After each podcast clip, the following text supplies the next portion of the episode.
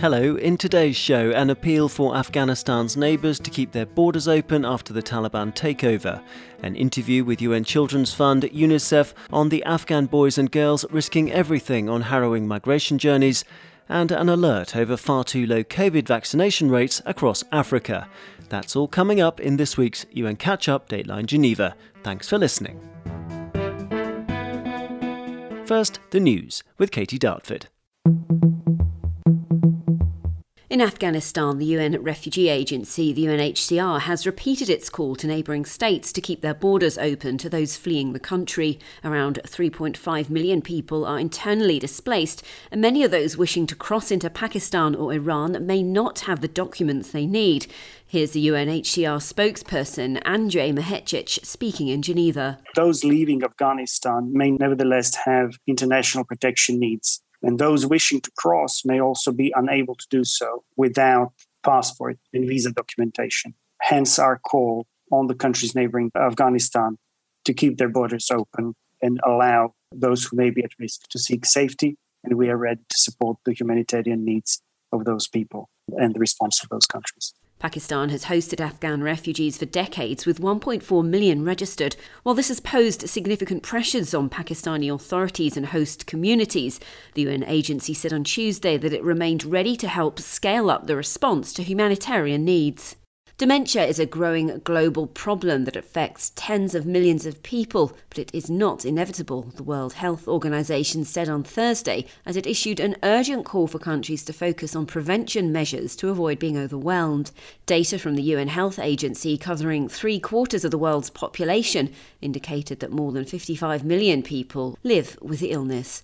This number is estimated to rise to 139 million by 2050, said WHO's Dr. Katrin Seeher from the Department of Mental Health and Substance Use. We're far from being able to cure dementia. So at this stage, and I think that's why it's so important to prepare health and social care systems, we do need to provide care and support uh, to enable people who have dementia to live as independently as possible and with the right amount of support support that is truly possible. Dr. Seeher insisted that dementia was not an inevitable part of aging and that measures to prevent cognitive decline in later years should be employed by countries now. These include promoting education and tackling depression, said the WHO, which warned that only a quarter of the world's countries have a national policy for supporting people with dementia and their families. Eight in ten African countries are set to miss the goal of vaccinating the most vulnerable 10% of their populations against COVID 19 by the end of September. In an alert from the World Health Organization, it said that 42 of Africa's 54 nations needed to speed up vaccination deliveries and getting shots in people's arms if they're to achieve the 10% threshold. Nine African countries have already reached the target, including South Africa, Morocco, and Tunisia.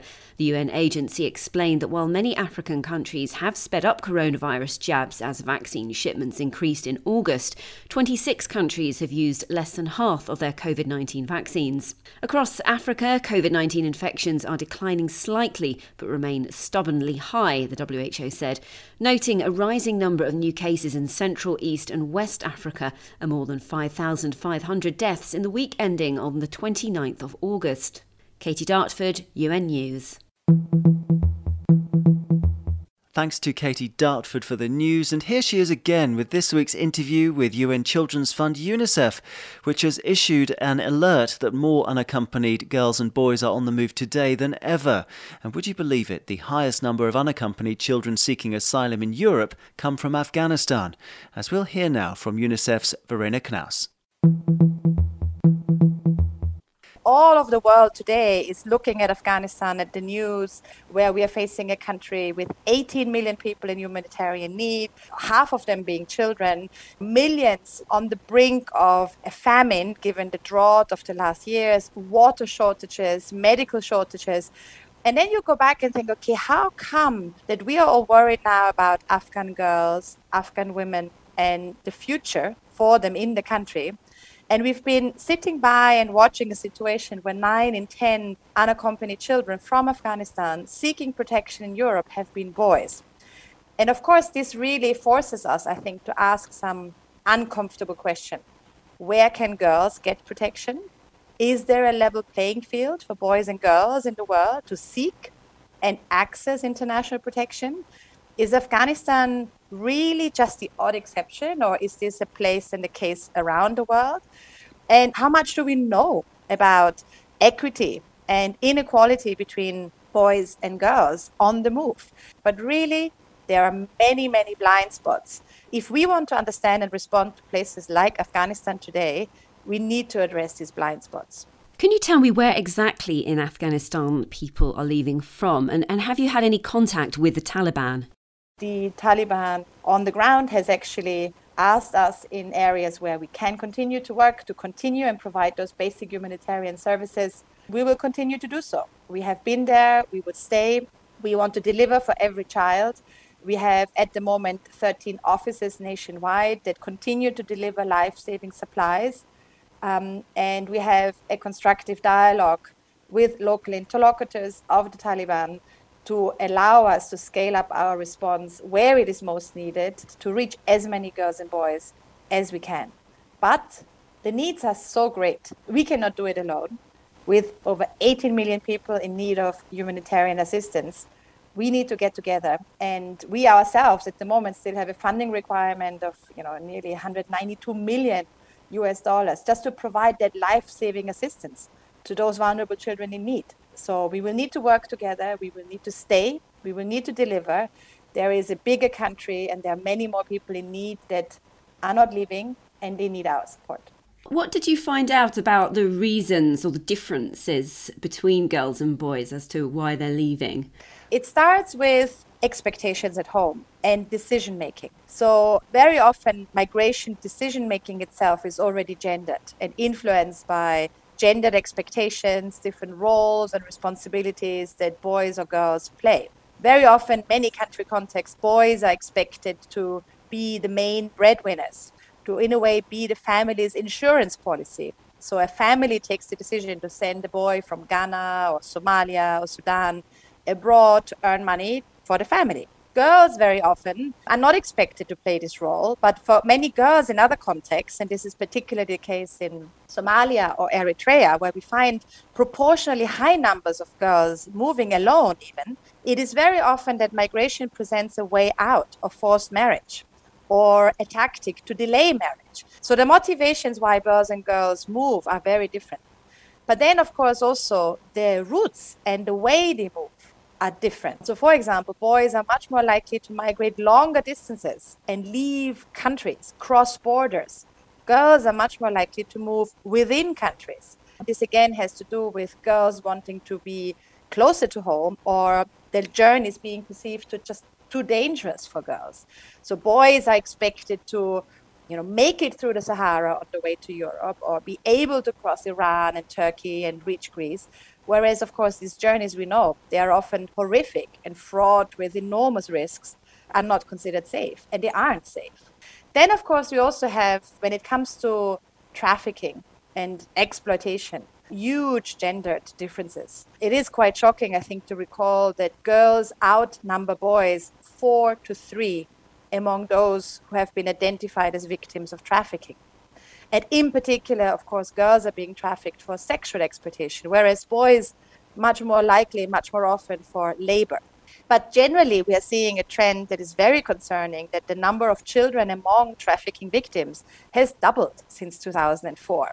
Now, of course, data has been improving at the same time, but it is telling that there are fewer migration pathways that are available, that are safe, and that are accessible to children and boys. And the more economic pressure is on a country, on a society, we've seen that again in COVID, actually, the greater the risks for children to become victims of trafficking. So now that you have a bit more information about what's happening, what's the next step? What's the way forward? I think most importantly is we want this report to spark discussion.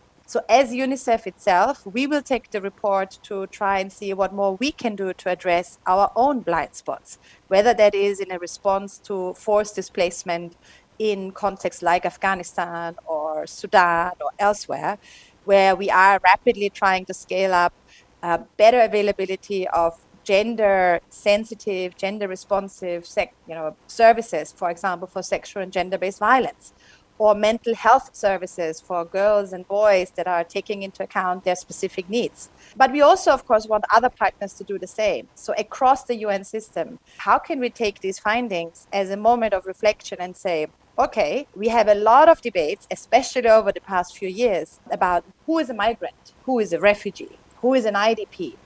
But little has been spent on looking a little closer and actually pulling the curtains back and saying, okay, behind a refugee or a migrant, there's always a gender and there's always an age.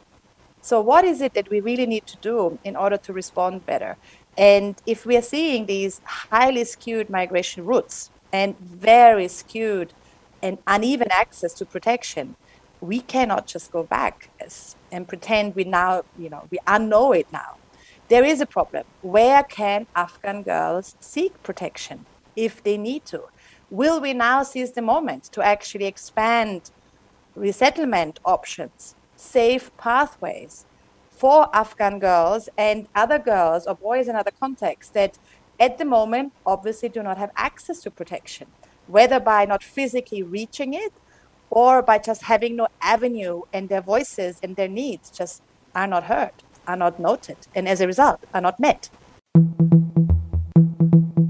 Katie there with UNICEF's Verena Knaus. My thanks to both of them for this wake up call about just how many unaccompanied children are on the move today, seeking safety outside their home country.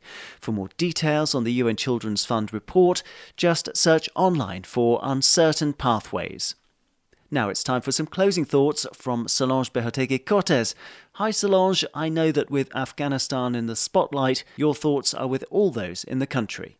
Hola Daniel, Yes, I wish all the girls in the world had wings to fly, especially Afghan girls.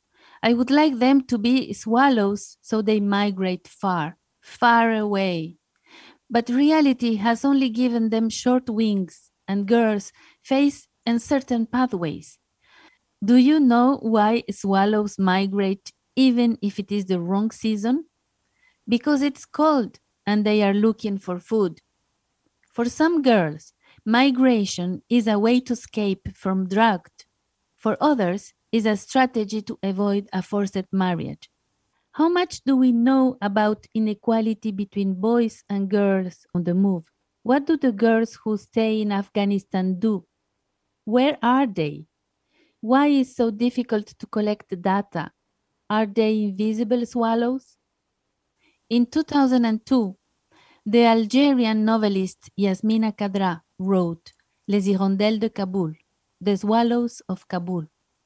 Almost 20 years later, it seems that this is a time that has not gone away. The novel tells the story of two Afghan couple under the Taliban regime. One character says, We have all been killed. It was so long ago that we forgot it. And when the author writes about how few women there are out in public under the Taliban, he alludes to swarms of decaying swallows who only make a dull sound when they pass near men. Today, the last swallows hide in Kabul, and they will never see spring again unless we keep asking uncomfortable questions, as Verena Knaus pointed out. But we also need to spread our humanitarian wings urgently. Thank you, Solange. So many UN agencies in the past week or so have said that they will stay and serve the people of Afghanistan where they can after the Taliban takeover. Many UN aid organizations have been in Afghanistan for decades and they really are not about to leave. Finally, the UN Secretary General Antonio Guterres announced earlier this week that a flash appeal for Afghanistan will be launched to cover the most immediate needs. But for this to happen, let's remember what Mr. Guterres asked of member states. First, to dig deep for the people of Afghanistan. He asked them to provide timely, flexible, and comprehensive funding so that the neediest people in crisis get help immediately, which is a key humanitarian principle, of course. And Mr. Guterres also called on those states with influence inside Afghanistan to ensure that aid workers have sustained access and all the legal safeguards that they need to stay and deliver over and above those in international humanitarian law.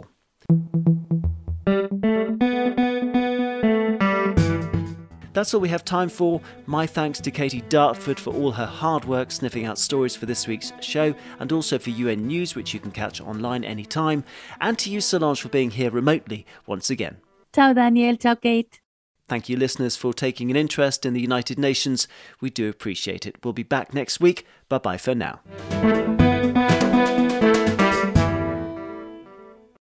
Hello again. Before I sign off, here's news of a brand new audio series you might like. It's the UN Climate Podcast, No Denying It. It features young climate changemakers from across our warming planet who show us how we can make a positive impact in our daily lives. Listen in wherever you get your podcasts every Thursday from the 26th of August. Young people, from the first time in several centuries, they don't believe that their life will be better than their fathers. There's no denying it. Stopping climate change is simple.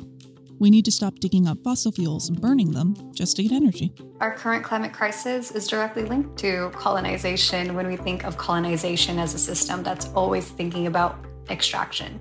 It's hard to focus on individual rights or, or wealth inequality if literally they can't breathe the air or there's fires pushing them out of their communities or their home.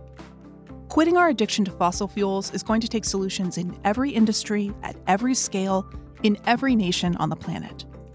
It's not because of CO2, it's because we approached the planet with an unbalanced worldview. And so, of course, eventually the world became unbalanced. So, if we can take some lessons and teachings from indigenous cultures, if we as individuals can hold a balanced view in our minds, then it's just a matter of time before the world balances as well. Our vision is be able to replicate this process in every part of the world that there is sea and fishermen. It made you understand your place better, made you feel really humble and want to work a lot to preserve the well being of this plant that has existed so many ages. No denying it, the UN Climate Action Podcast brings you the voices of young climate changemakers from across our warming planet. These activists, engineers, and entrepreneurs show us how we can make big changes in our homes, our jobs, where we vote and pray, and with our family and friends. I believe everyone is put in this world for a purpose. And my purpose was always to create a dent in the universe by impacting the environment space. That is my purpose. We all have to start somewhere, but the important thing is to get started. There's no denying it. Find No Denying It, the United Nations Climate Action Podcast, wherever you listen.